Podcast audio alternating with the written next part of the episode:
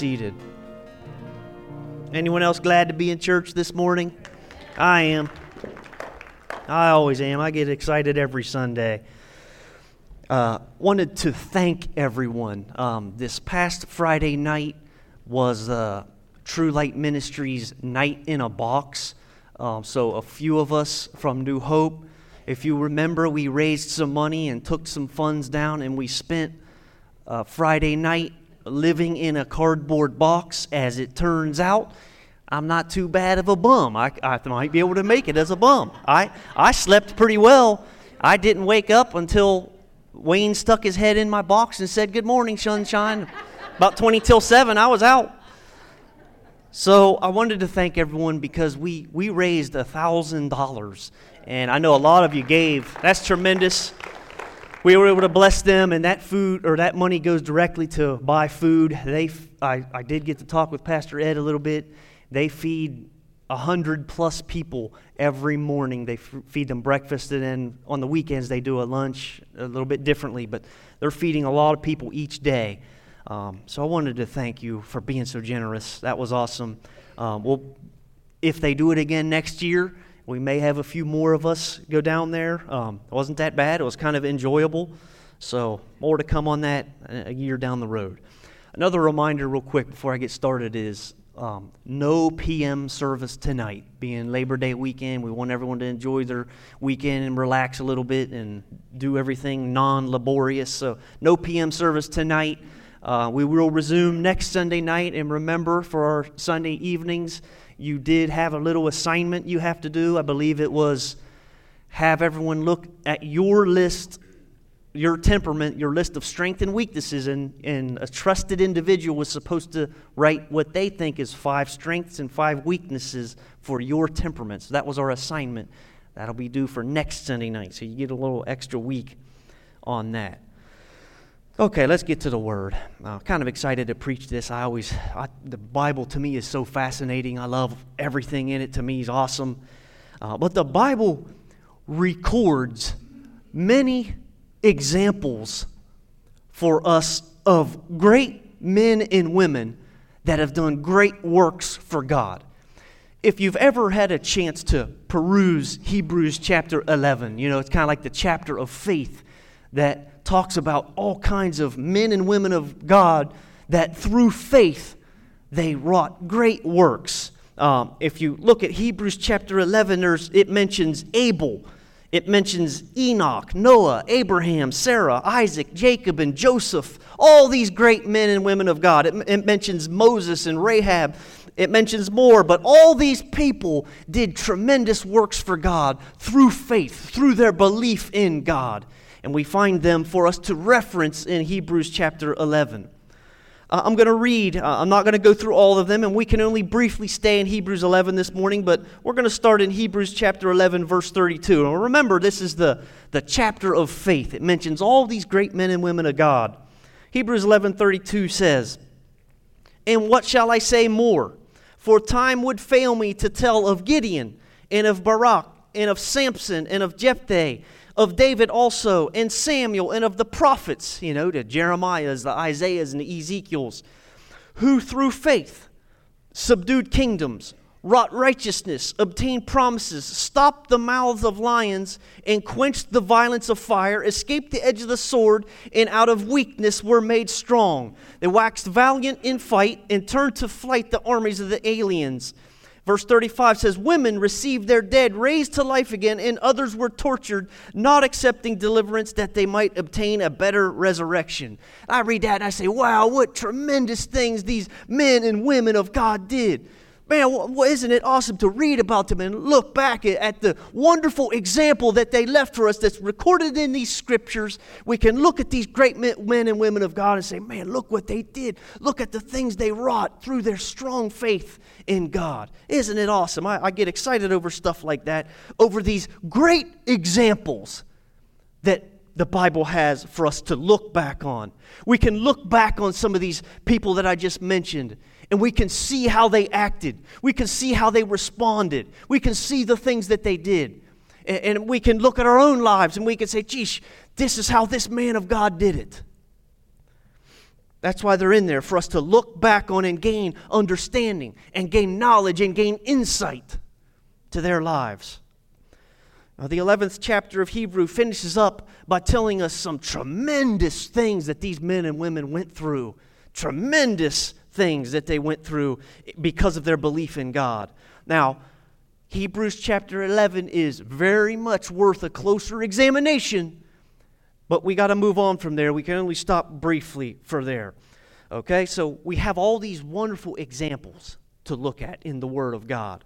Uh, how, how many of us this morning have had, at some point in your life, you've had a good example to look to, and just maybe a parent, maybe a mom, a dad, maybe a teacher, you know. All of us at some point in our life has had a good example that we can look back to. Maybe a pastor, obviously not me, maybe a friend, maybe a mentor, maybe a boss that you look to, and man, they're just a great example of someone that maybe you aspire to be similar to that person. You know, someone that you really look up to. Someone that's just kind of a, a little bit of a rock in your life and has, has been there, and you've seen some of the things they've went through. So they've taken some tremendous bombs in their life over the course of your life, and you observe this person, and somehow they come out still sweet and still a man of God, or still a woman of God, and you look at them and you say, man, someday I'd like to be similar to that. Someday I aspire to be like this person. Why? Because they're a good example. They're setting a good example for me. You know, I know that we've all had someone like that, someone you might want to mimic, someone that you have seen that they've went through some junk in their life, but still somehow they come out still serving the Lord, still sweet. And we all have people like that. I have a list of people like that that I look at and I'm like, geesh, I hope someday I can kind of be like that. You know, that's why the Bible gives us these examples of these men and women. You know, men and women that leave us good, godly examples for us to look to, to see how they acted and see how they reacted. The Bible's full of them. But the Bible also has examples for us to go look at of men and women that show us what not to do. Amen? How many in here of us have had an example in our lives that has showed us what not to do?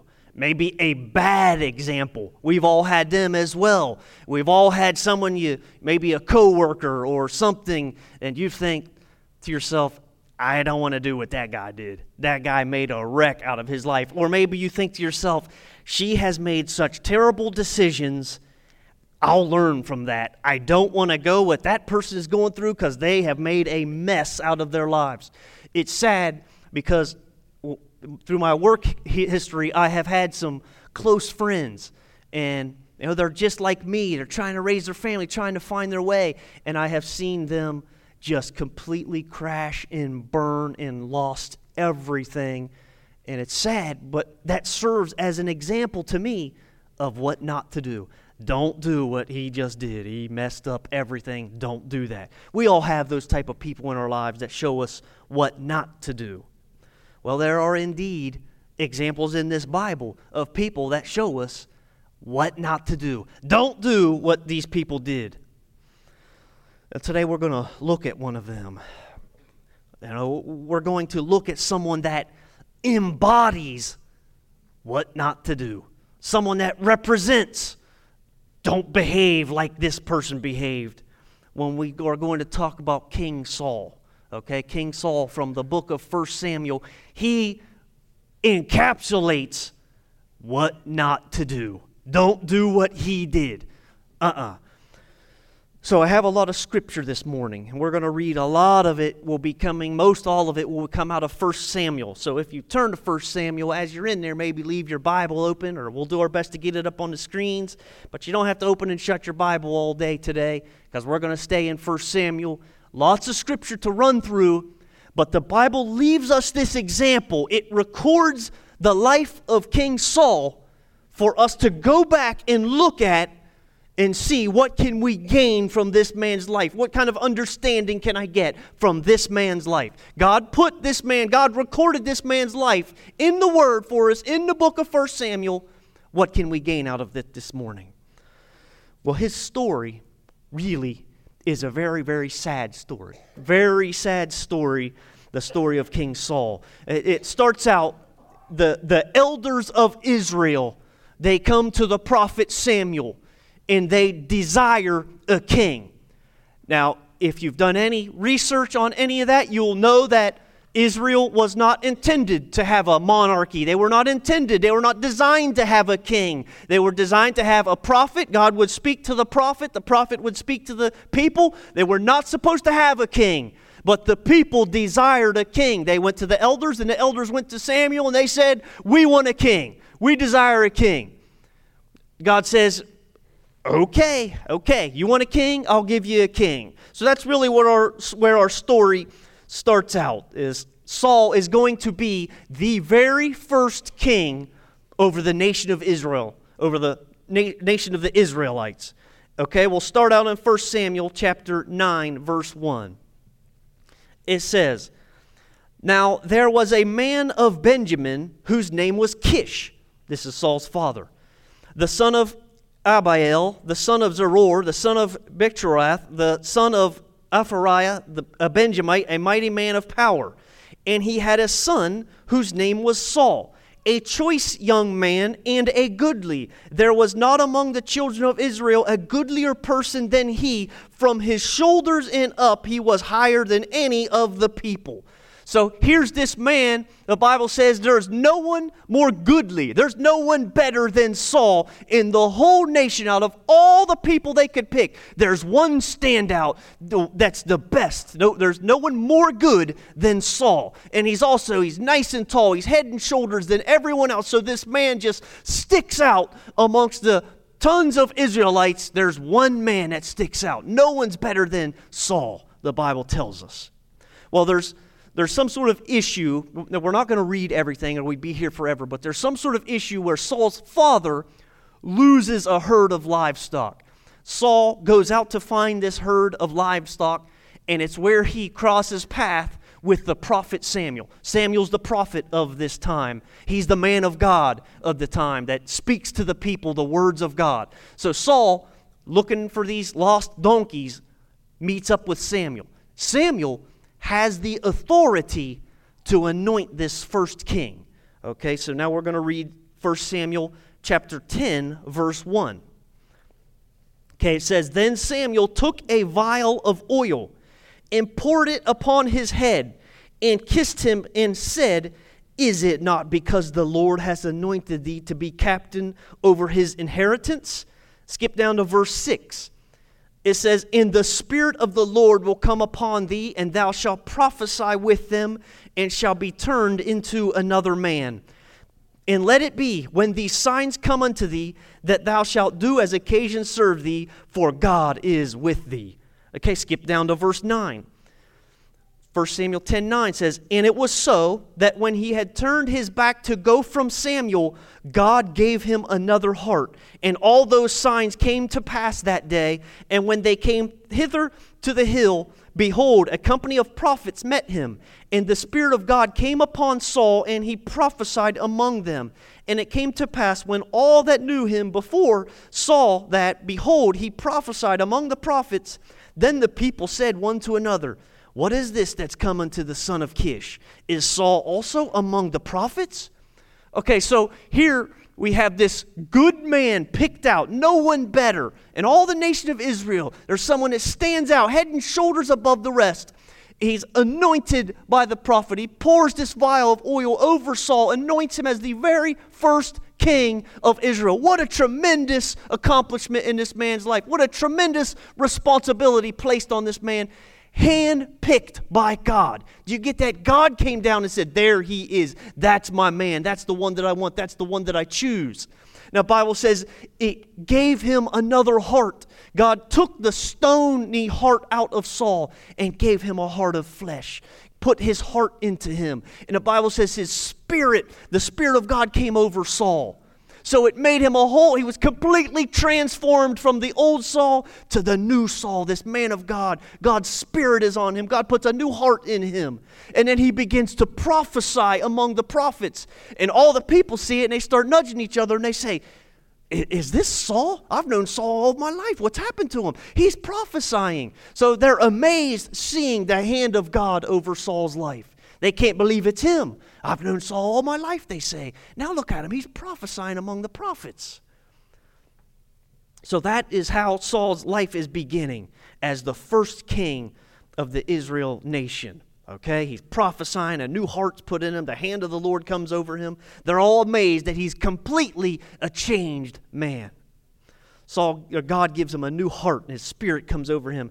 Listen, First Samuel chapter ten, verse twenty-four says, and Samuel said to all the people, see ye him who the Lord has chosen, that there's no one like him among all the people. And all the people shouted and said, God save the king. So Samuel the prophet presents Saul and says, here he is. This is the one that the Lord has chosen. And the people love it. And they say, God save the king. They got what they wanted. They got a king that they wanted. Everyone's happy. They're all joyous. They worship, and they're all, everything is all good in the nation of Israel. God had handpicked Saul to rule over his people. Never been a king before. And here he is. This first one is set up king over Israel. God chose Saul. God's Spirit was in Saul. Saul was prophesying, and Saul had been given a new heart. Oh, it wasn't very long after that that a man named Nahash, the Ammonite, came up against a small group of the Israelites and wanted to enslave them and make them slaves. And in doing so, he said, you all come to me. I want to make you this small group of Israelites, I want to make you guys my slaves, and in doing so, I'm going to put out all of your right eyes. I'm going to poke it out with a hot poker or whatever they do. He wants to put out all of their right eyes, because then I'll know you people were my slaves. I want all you guys to serve me. This, this Ammonite leader says that. Well, the people are just a small group of people, so they're fearful. They're all, oh, they're undone, they're afraid. Everyone starts weeping and crying. They don't want to have their eyes poked out. They don't want to be slaves to this Ammonite person. So First Samuel chapter eleven, verse five says this, and behold, Saul came after the herd out of the field, and Saul said, what ails the people that they weep? And they told him the tidings of the men of Jabesh. And the Spirit of the Lord came upon Saul when he heard those tidings, and his anger was greatly kindled. So Saul goes and rallies all these peoples from the different tribes of Israel, gathers them all together and says, ain't nobody's getting their eyes plucked out. Nobody's going to be a servant. Let's go to war against these people. So actually, they do go to war against them. The Israelites do, and they slaughter these guys. That the Bible actually says no two of them were left together, meaning they slaughtered them, and they ran in so many different directions that there wasn't even two of the Am- Amorites that ran together. They ran in every direction. There was a great slaughter. The people were happy. They start worshiping. Here's Saul stepping in, this newly anointed king. And he has this great victory right off the bat of these people that are in trying to enslave the Israelites, and they slaughter them and send them scattering. Everyone's cheering. It says they worship the Lord. They started, they were all happy. All was good. They loved their king. Well, not long after that, a giant army of Philistines comes up against the Israelites. We all know that Philistines are like the mortal, eternal enemies of the Israelites, right? And there's a lot of them, and there was some big, gnarly guys. Some of them were some giants. We know Goliath, all that was one of them. So Samuel the prophet tells Saul, this, here's this giant army of Philistines facing the Israelites, and they're kind of worried because this is a formidable foe. There's tons of them. Samuel the prophet comes to Saul and says, Saul, go travel to this certain place, wait there seven days, then I will come, I'll perform the burnt offering, and we'll hear the word of the Lord, and he will instruct us how to deal with these Philistines. Saul says, okay. So he travels to this place, and he's kind of waiting around for Samuel to come to do this offering. But Saul does something he's not supposed to do. And here's where things start to get a little sketchy with Saul, okay? He's told him to wait, he told him to wait seven days. Samuel said, Saul, you wait seven days. I'll be there. I'll make the burnt offering. Well, Saul's waiting. He's getting a little nervous. He's getting antsy. I mean, how would you feel if the Philistine army, if a giant army was camped against you, getting ready to slaughter all of your friends and family, and, and you were the king over it all, the responsibility fell on you? I would be antsy too. I'd be saying, hey, we need to do something. Hey, let's go, let's go. Well, that seventh day comes. Samuel's not around. And Saul says, I got an idea. I'll go ahead and I'll make the burnt offering. He wasn't supposed to do that. That's not what the instruction of the Lord was. The Lord was very specific at that time who makes the burnt offering. Was not supposed to be Saul. So he does something he's not supposed to do. Okay, let's read in First Samuel chapter thirteen, verse ten. Lots of scripture this morning, but that'll be all right.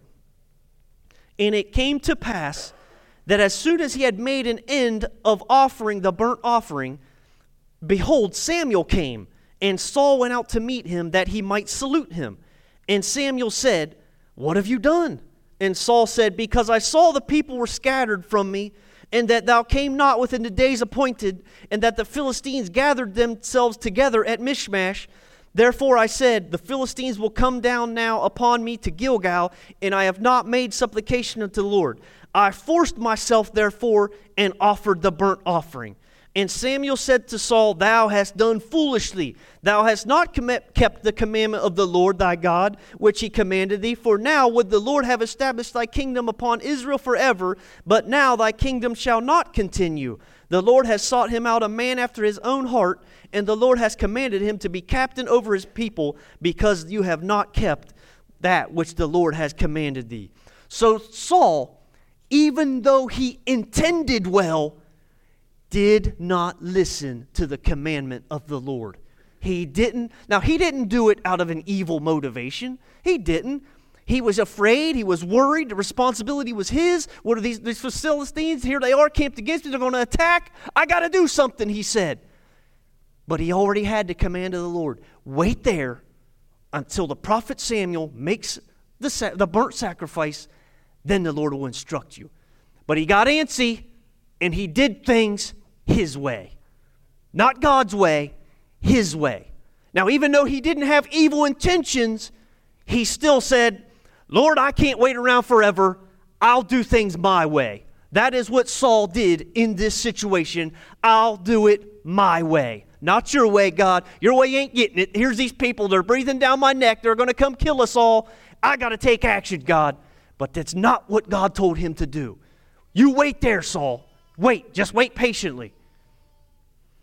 He did it his way. He took it upon himself to fix things. Well, that resonates so much with me because I hate waiting around. You know, we're learning on Sunday nights of these temperaments. And my temperament, let's get it done. What's the problem? Okay, here's the problem. Let's fix the problem. What do we need to do to fix the problem? Who do we need to put in the right position to fix? What do we got to do? What resources do we need? Let's get it done. Let's make it right. What do we need to do? And the Lord sometimes He says, wait. Just stand there and wait. But we say to ourselves, okay, I'll, I'll wait here, Lord. But after a little while, I can't take this no more, Lord. I'm going to do it my way. In a sense, it says, Lord, I know better than you do. That's what. It, that's really what Saul was saying is, God, you ain't doing nothing, so therefore I am. That's really what Saul says. He's the king. This tremendous responsibility is on him. And Saul says in this situation, I'm going to do it my way, Lord. But ultimately, even in that, God is merciful, okay? Remember, they have this giant army of the Philistines encamped against them, but it's actually Jonathan, Saul's son, and his armor bearer go in there and they, they slaughter a small garrison of the Philistines, you know, in, in the darkness. And the Philistines don't know what's going on. They end up starting to fight each other and slaughter each other, and it creates such a ripple effect in the army of the Philistines that they end up just taking off. They scatter. They didn't even have to fight them. So First Samuel fourteen twenty-three says, So the Lord saved Israel that day, and the battle passed, passed over unto Bethaven. Even though Saul said, I got a better way, Lord. I can't wait around forever. The Lord was still merciful and saved Israel that day and caused the Philistines to fight amongst themselves and flee. So God was still merciful. Okay, so we're going to continue on with our story of Saul. Samuel, the prophet, you remember, he comes to Saul because the Lord has spoken to Samuel. And Samuel says, Saul, the Lord's spoken to me. Here's what I want you to do. Slay the Amalekites. Okay, go in, slaughter the Amalekites. Take no prisoners, leave none alive. Take no spoils. All of it is an abomination to God. Don't touch anything. Go in there and slaughter the Amalekites, okay? That's it. Very simple. I can understand that. It's very simple. Go in there and slaughter the Amalekites, leave none alive, and then come back. That's all you got to do, Saul. That's what the Lord wants. That's all you got to do. That, it's that simple, okay? No spoils, no nothing. Now, we have a good bit of reading to do in First Samuel fifteen.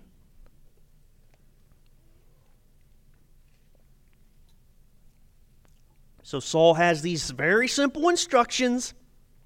Let's read how he carries them out. First Samuel chapter fifteen, verse eight. Okay, we got to read a bit. So, and he took Agag, the king of the Amalekites, alive, and utterly destroyed all the people with the edge of the sword. But Saul and the people spared Agag and the best of the sheep, and of the oxen, and of the fatlings, and the lambs, and all that was good, and would not utterly destroy them. But everything that was vile and refuse, that they destroyed utterly. Then came the word of the Lord unto Samuel, saying, It repenteth me that I have set up Saul to be king, for he is turned back from following me, and hath not performed my commandments. And it grieved Samuel, and he cried unto the Lord all night. And when Samuel rose early to meet Saul in the morning, it was told Samuel, saying, Saul came to Carmel, and behold, he set him up a place, and he has gone about and passed on and gone down unto Gilgal. And Samuel said to Saul, and Saul said unto him, Blessed be thou of the Lord, I have performed the commandment of the Lord. So he had simple instructions, go in there and slay the Amalekites, slaughter them all, don't take none alive, don't take any spoils. We saw that he took of the good things, he took the good stuff, left the king alive, brings it all back, and the first thing he says to the prophet is, Blessed is the Lord, I performed the commandment of God.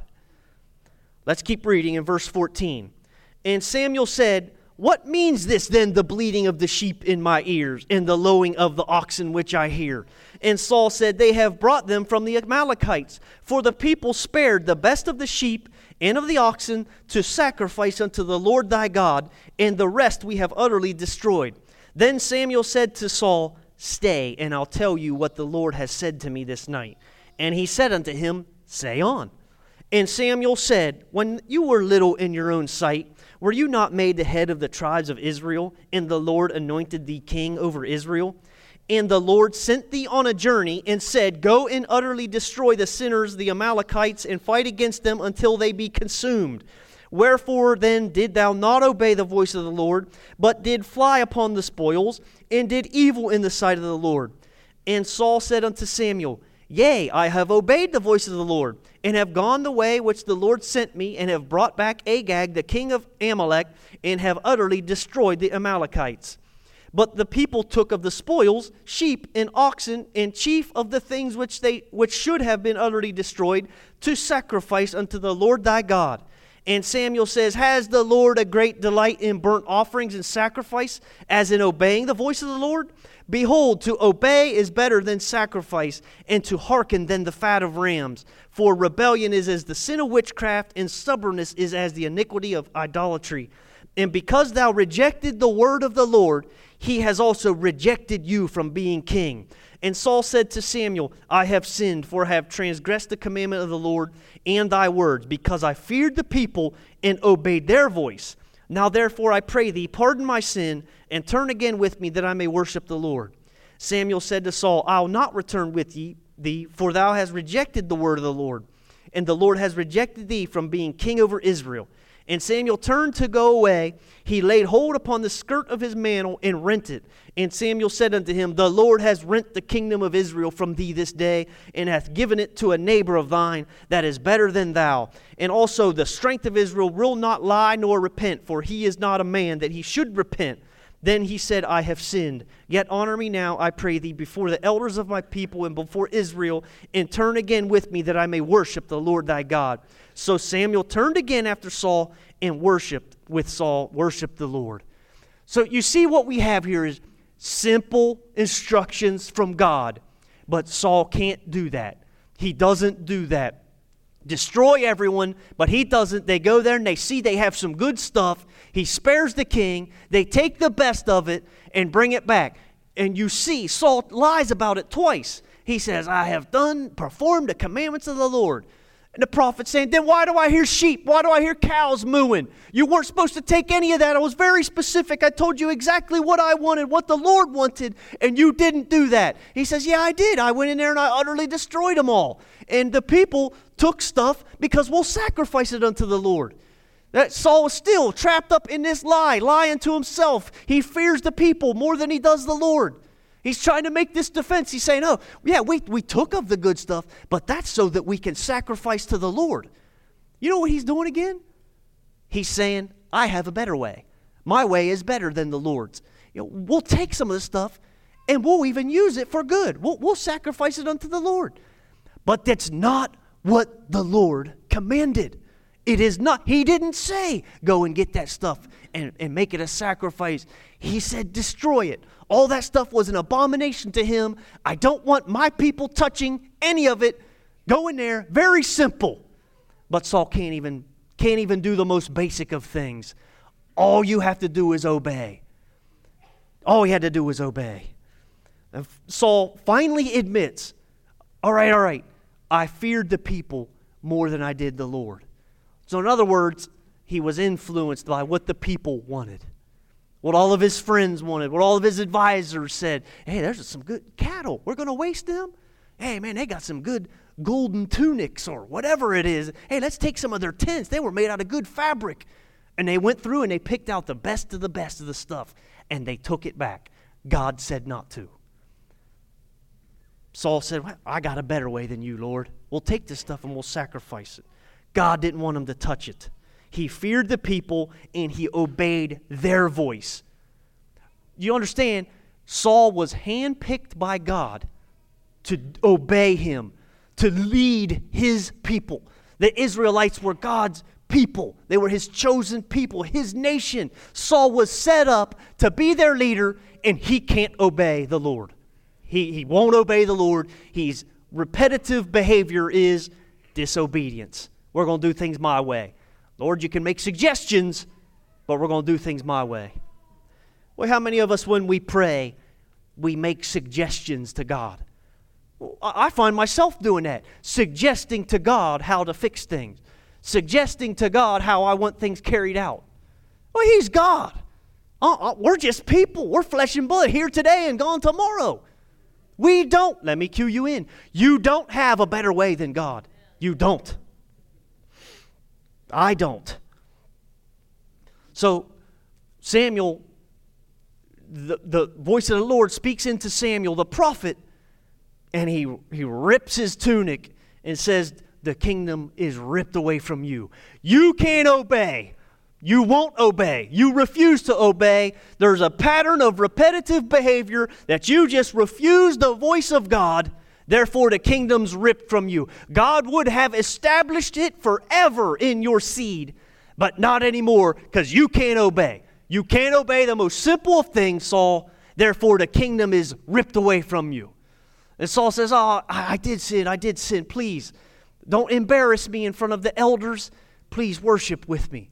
So Samuel kind of relents and turns back, and they worship the Lord together. So Saul won't obey the Lord. And you can see his life, you can see his repetitive behavior. He's beginning to slowly turn away from the Lord. Understand, we just read moments ago, God gave him a new heart. He was prophesying. He was there was no one more goodly, it said, than Saul, head and shoulders above the rest. But slowly, over the course of his life, he just begins to turn away from the Lord. Why? Because he has his own way. He has his own agenda, his own thoughts, his own mission. And God's not going to stand in the way of it. Saul doesn't obey again and tries to lie about it. He fears the people more than the Lord. How about you just obey, Saul? Just obey. It's that simple. You see, Saul is making a track record for himself, a track record of defiance against God. Okay? He keeps doing things his way. Brothers and sisters, when, when you and I keep doing things our way and not listening to the Lord, we're going to have trouble. It's not going to end well. When, when we read things in the Word and it says, here's the commandment of God, and we say, I got a better way. It's not going to end well for you. It's not going to end well for your family. It's not going to end well for your children, your marriage. It is not. It's not. This is why we have Saul, that we can go back and look at what happens to a man who continually disobeys the commandment of God. That's why he's in here. Because there's going to be trouble. You keep disobeying the Lord, there's going to be trouble in your life. So God says to Samuel, let's continue on with our journey here. God says to Samuel, that's it. I've had enough. Go and anoint David, okay? The, the son of Jeph- Jesse. Remember David the shepherd. Now, we're not going to look too much at David this morning. We don't have the time for it. But First Samuel chapter sixteen, verse fourteen says, But the Spirit of the Lord, listen now, but the Spirit of the Lord departed from Saul, and an evil spirit from the Lord troubled him. This is where the story really begins to get sad and, and kind of scary, as a matter of fact, because the Lord departs from Saul. He, he, the Lord says, what other options I got? He won't listen. I put him there to watch over my people, to shepherd my people, to be a good king over people, to be a man after my heart. But he keeps doing things my way. I got no other option, God says. I, I, my spirit has to depart. And it says, the Spirit of the Lord. How scary is that? The Spirit of the Lord departed from Saul, and an evil spirit from the Lord troubled him. You know, it's not so much that God sends this evil spirit into him, but it's the fact that when the Lord departs from a man, the Lord embodies everything that is good and righteous and pure and holy. When that leaves a man or a woman, an individual, when all that is good leaves a man, there is nothing left but evil, brothers and sisters. Nothing left but twisted, evil, deceitful humanity. That's all that is left. Now, it's sad that it says the Spirit of the Lord departed Paul. Do you remember the scriptures we just read? Gave him a new heart. He prophesied among the prophets. The, the people nudged each other and said, is this Saul prophesying? Holy smokes, I've known Saul since he's been little. Man, he's how did he change like this? He was given a new heart, chosen by God, handpicked by God. The, the Spirit of the Lord was upon him. Now here we are, all these years later, after all the years of disobedience, God departs. He says, I can't do this anymore. I'm sorry, I got no other options. He won't listen. Very sad. Very, very sad. Saul clearly made his decision. Well, I'm going to do things my way, Lord. Thanks, but no thanks. I'll listen to you. Maybe I'll do a little bit of what you say. But if I don't agree with it, I'm doing it my way because I got a better way. Boy, it's sad. This is, we're talking about a person handpicked by God. You know, that, that kind of puts some fear into me. Here I am, a young pastor. I want the Spirit of the Lord upon me. But, but we read here, you want to do things your way. You want to not obey this word. What options does God have? That's scary. After years of disobedience, God had no choice but to depart. You know, the same goes for us. We have this strange thing called free will. I can choose to read something in this word and say, nah, ain't going to obey it. Ain't going to do it. God's not going to stop me. He's not. I, I can run this church into the ground and crash and burn it. God's not going to stop me. He might send some warnings along the way, but He's not going to stop me. If that's my choice, if that's the, the path that I want to take, Ooh, it's scary. We can choose, brothers and sisters, whether to obey or whether to disobey. To do things the biblical way or our way. That same choice is upon us. Free will. Choose. Scary. How sad. How sad the picture of Saul's life. Look what his Saul, look what Saul once was. Man, going out there and defending the nation of Israel. Remember those people that came to poke out the right eyes of all those people? They were going to make them slaves. The Spirit of the Lord came over Saul and made him angry and said, I don't think so. Nothing's going to happen to the people of God. And he went and slaughtered them. No two were together when they ran. Now here we are. The Spirit of the Lord departs from Saul, and they're already anointing another king. Maybe that's why God says, I don't really want any kings over the nation of Israel. Here we are, the very first ones got it all butchered up. The people loved him. He was chosen by God. Remember, God saved the king, they would say. There was victories and triumph in battle. They would worship together. All that's gone now. The Spirit of God is gone. Now, oddly enough, some of Saul's buddies come to him and they say, hey, Saul, we see that you're troubled.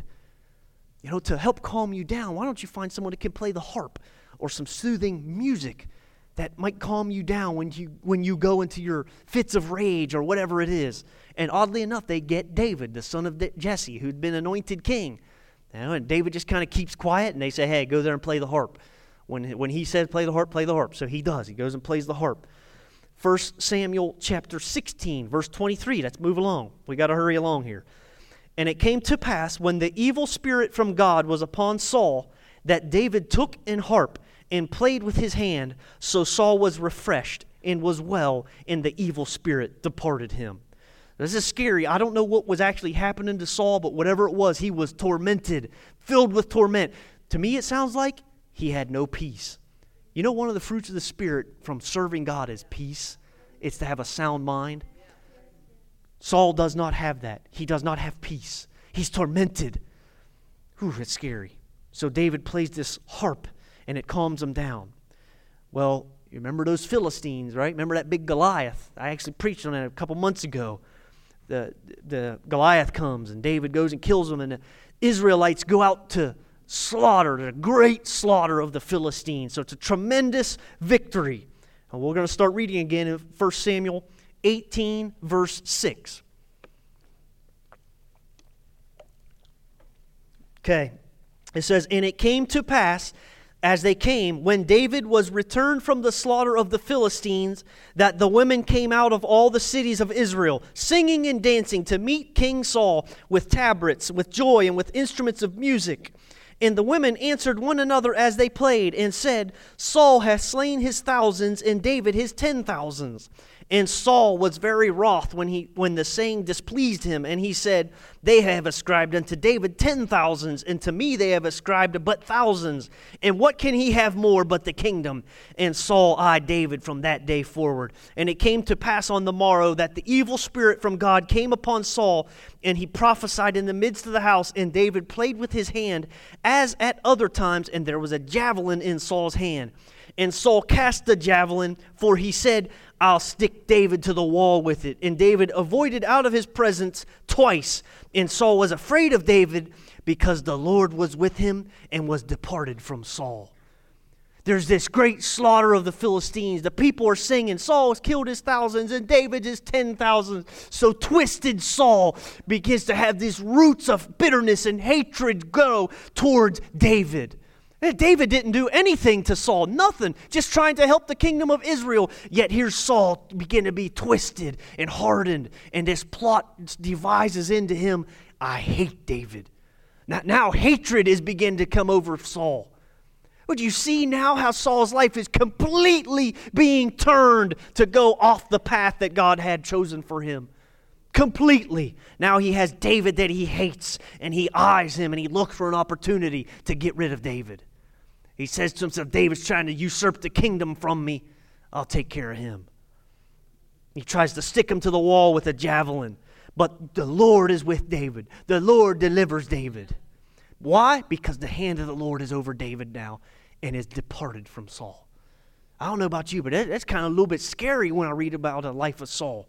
Strikes fear into me. Any one of us. None of us are exempted from this. Do you understand that? It could be you a few weeks from now, twisted, diabolical. It could be me.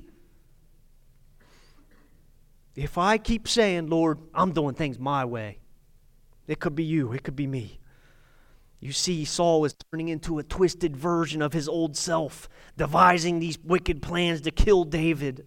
But the Lord's hands over David, and he escapes all of them. And all the time that we know this goes cat and mouse for a long time, Saul's trying to kill David. David's fleeing from him all over and can't understand. David had many opportunities even to slay Saul, but David is pure of heart, doesn't want to kill the king. That's God's anointed. I'm not going to do it, David says. So cat and mouse happens for a long time, and all the more Saul becomes more and more consumed by rage, anger, hatred. More and more divi- is, he's divided within himself. He's wicked.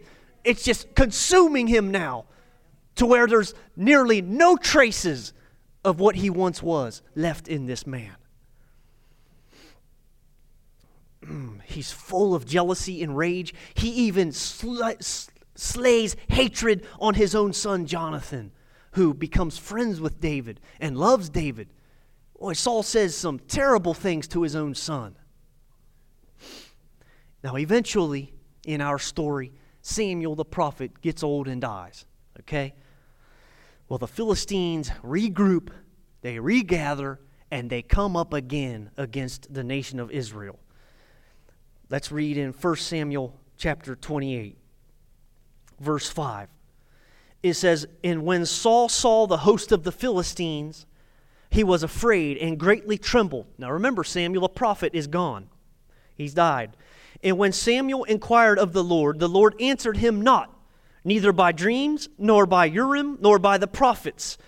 Then said Saul unto her servants, Seek me a woman that hath a familiar spirit, that I may go to her and inquire of her. And his servant said unto him, Behold, there is a woman that hath a familiar spirit at Endor." So Saul, the Spirit of the Lord departed from him. The, he, he says, Lord, what should I do? The Philistines are coming about me. The Lord says, it ain't worth my time. You won't listen anyway. We've been down this road a hundred times, Saul. You're not going to listen. So the Lord's departed. Doesn't answer Saul. So what does Saul do? Get me a witch. Find me a soothsayer. Find me a diviner. Some, someone like that. Now, you know, previously Saul had actually banned all of the soothsaying, all the divination out of the nation of Israel. It was illegal when Saul was in his right mind, when Saul was righteous, when Saul was obedient. It was illegal. So they had to seek one out. And when they found this witch, this witch said, uh, I'm not going to do it, uh-uh, because this is illegal. And Saul says, he actually disguised himself even. But Saul says, no, I promise, I swear, we won't do anything unto you. It's another sign that he's completely twisted from what he once was. It was illegal to be a witch or a warlock and to perform black magic and to raise up familiar spirits. But now Saul is seeking their counsel.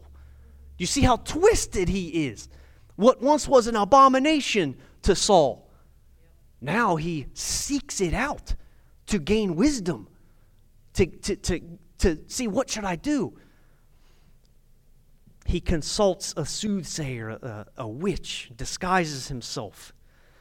And you know, what's funny enough is this witch says, well, who do you want me, what spirit do you want me to raise up? And Saul says, Samuel. This guy's a complete idiot now. He's just an idiot. What, what's he think Samuel's going to say to him? Hey, buddy, how you doing? I've missed you. No way. Samuel knows how Saul is. So they this this witch conjures up the spirit of Samuel. Verse First Samuel chapter twenty-eight, verse sixteen says, "Then said Samuel, Wherefore then dost thou ask of me, seeing the Lord is departed from thee and is become thine enemy? And the Lord has done to him as he spake by me. For the Lord has rent the kingdom out of thy hands and given it to thy neighbor, even to David. Because thou obeyed not the voice of the Lord, nor executed his fierce wrath upon Amalek. Therefore the Lord has done this thing unto thee this day." So I don't know why he chose to raise Samuel up, because Samuel just told him the truth. Hey, I'm not going to tell you anything different than I ever have ever told you. You should have listened to the Lord. He rent the kingdom from you and he's given it to David. That's all I'm going to tell you. So Saul's filled with fear. Now, I'll, I'll bring this to a close. If I can invite the band back up. Uh, as they make their way, let's go to First Samuel chapter thirty-one, verse three. It says, "And the battle went sore against Saul." Remember, this is the Philistine army. "And the archers hit him, and he was sore wounded of the archers." Listen now, this is going to sum up our story. "Then said Saul unto his armor-bearer, Draw thy sword and thrust me through therewith, lest these uncircumcised come and thrust me through and abuse me. But his armor-bearer would not, for he was sore afraid. Therefore Saul took a sword and fell upon it." Brothers and sisters, that's how our story ends. Saul kills himself, takes his own life, takes his sword and thrusts himself through. This man that was handpicked by God, that once had the Spirit of the Lord over him, protecting him, guiding him, sheltering him. Do you see what could have been with Saul? What could have been, what he could have had?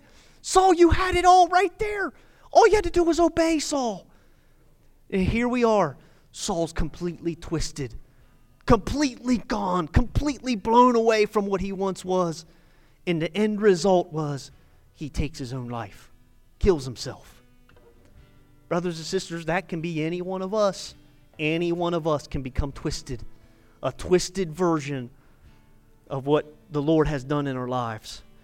He takes his life. What a sad ending for a man that was once close to the Lord, that had the gifting of prophecy over him, that had a new heart placed in him, heart from God into him.